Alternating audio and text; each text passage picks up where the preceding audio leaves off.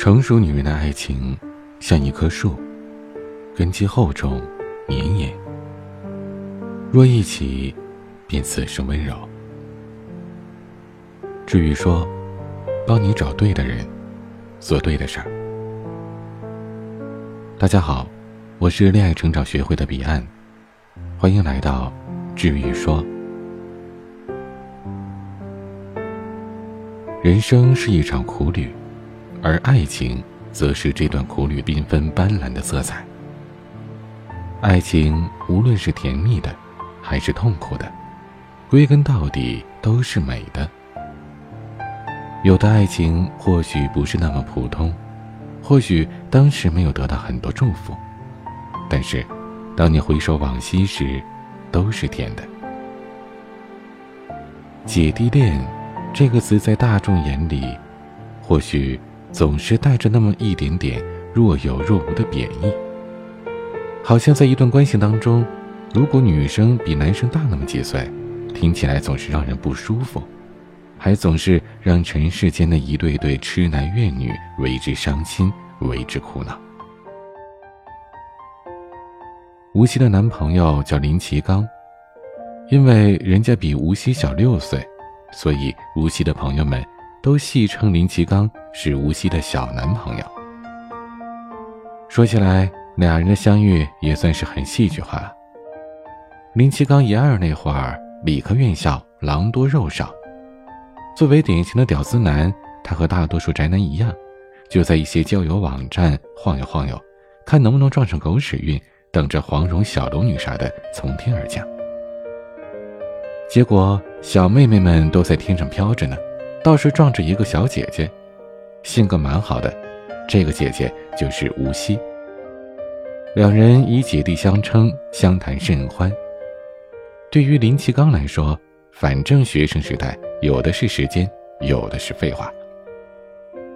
而吴曦当时是区县公务员，家庭小康，工作好多年了，在家乡也算是大龄剩女，父母着急，就差陪房陪车买一赠二了。林奇刚知道情况，琢磨了一下，说要给吴曦介绍个师兄。可红娘不是那么好当的。师兄和吴曦加了微信，互换了照片，但是聊着聊着，这段缘分很快就被扼杀在萌芽中了。日子继续波澜不惊，春夏更替，绿了杨柳，红了桃花。某天。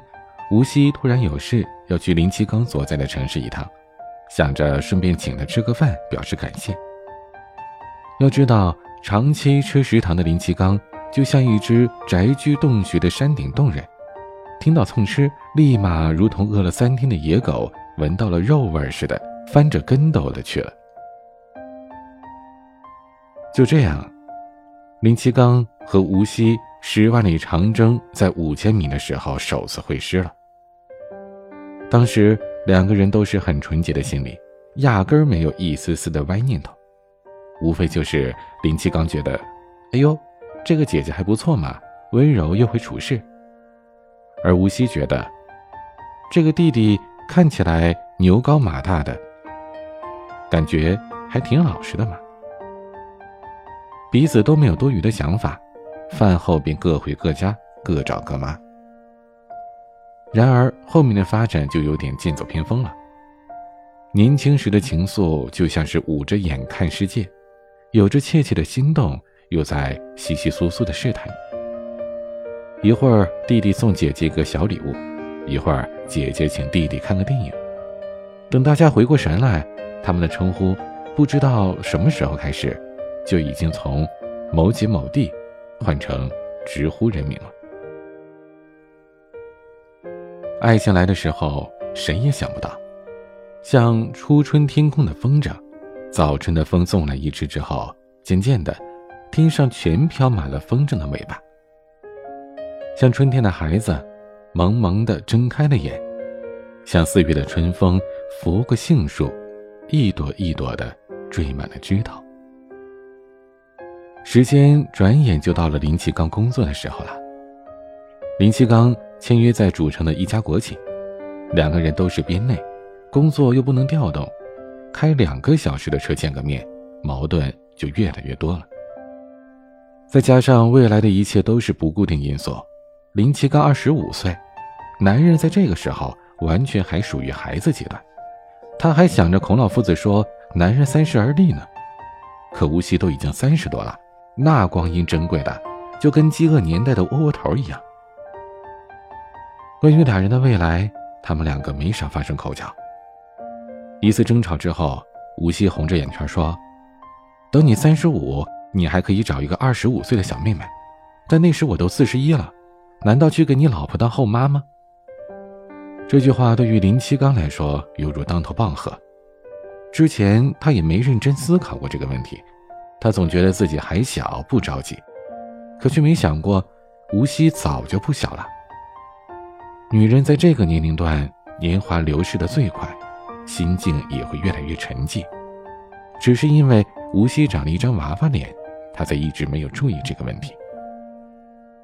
这个时候，吴曦对于年龄的焦虑一下子以这种方式展现在两人面前，气氛马上就凝重起来。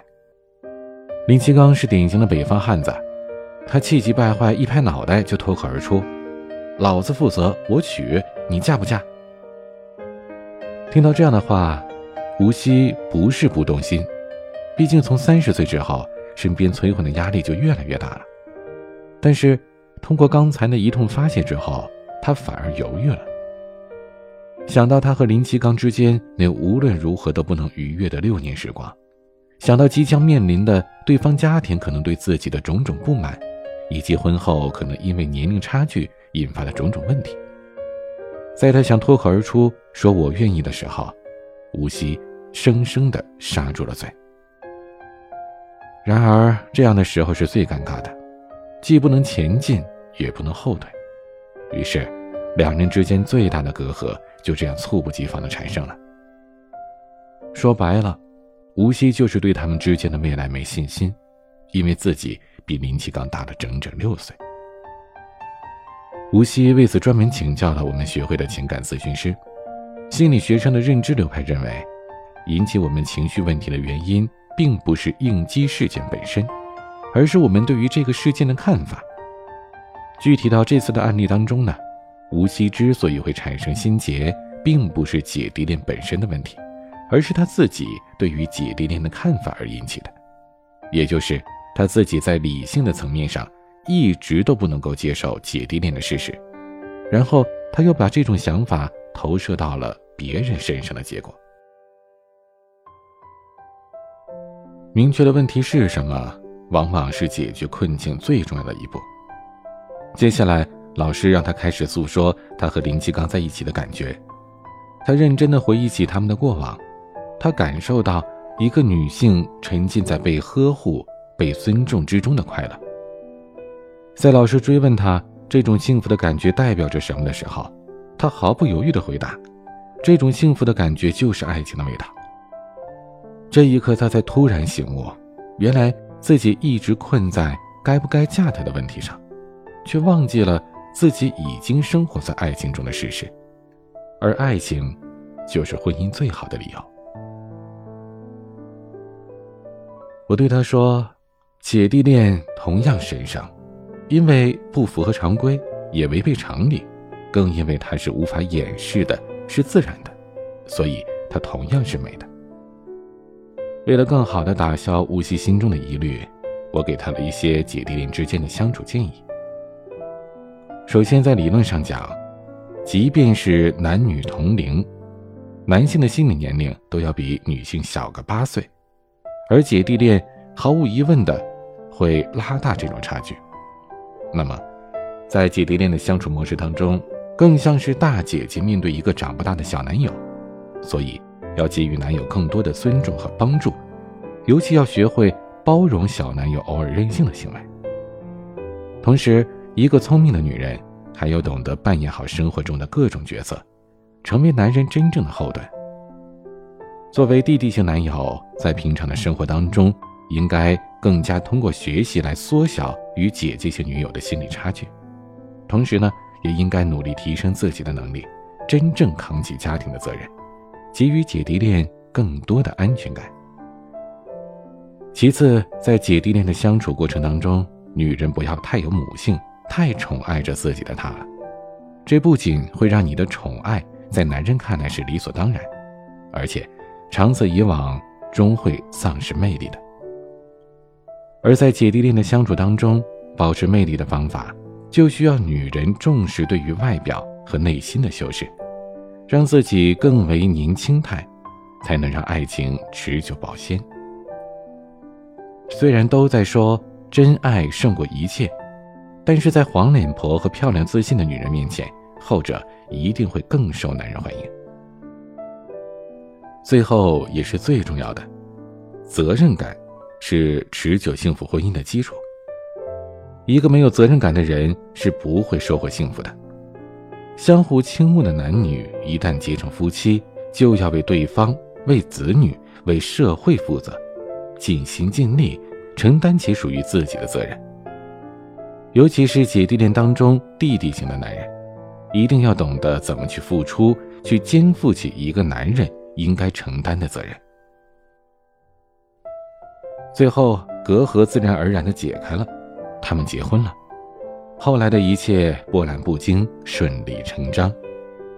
林七刚毕业，工作，努力挣钱，周末回区县去陪伴吴曦，周一再返回市里上班。两人的感情一直如胶似漆，贤惠的吴曦也一直聪明持家，把生活打理的井井有条。现在已经不是老传统的年代了。姐弟恋已经是再正常不过的事儿了，只要是感情真挚，就可以修成正果。从娱乐圈再到普通人的生活，多少关于姐弟恋的故事被人们津津乐道。说到底，生活本来就是如人饮水，冷暖自知。虽然姐弟恋受到的关注比其他的恋情都要大，但只要自己过得好，年龄这东西就不要太过计较。莎士比亚说：“爱情本身就是疯狂的，人的一生都在学着去做一个成熟稳重的大人。遇到所有的事情都要做到不动声色。于是我们学会了掩饰和伪装，即使想哭也会笑着说出难过，或者是用一种平淡遥远的语气，仿佛诉说着一件与己无关的事情。”然而，唯有爱情与咳嗽无法掩饰，哪怕是再冷酷的人，只要爱情降临，立马会从一个稳重成熟的大人，变成一个嗷嗷待哺的孩子，急切的想要从中汲取甜蜜。如果你是不能接受一个小狼狗、小奶狗的恋人，但是又心有好感，那可以添加我的小助理微信，拼音恋爱成长。零零一，让我帮助你找到自己的定位，找到属于自己的专属爱人。美好的东西总要穿过荆棘才能获得，这荆棘可能是时间，可能是年龄，或者是其他，但这些在真挚的爱情面前都不重要。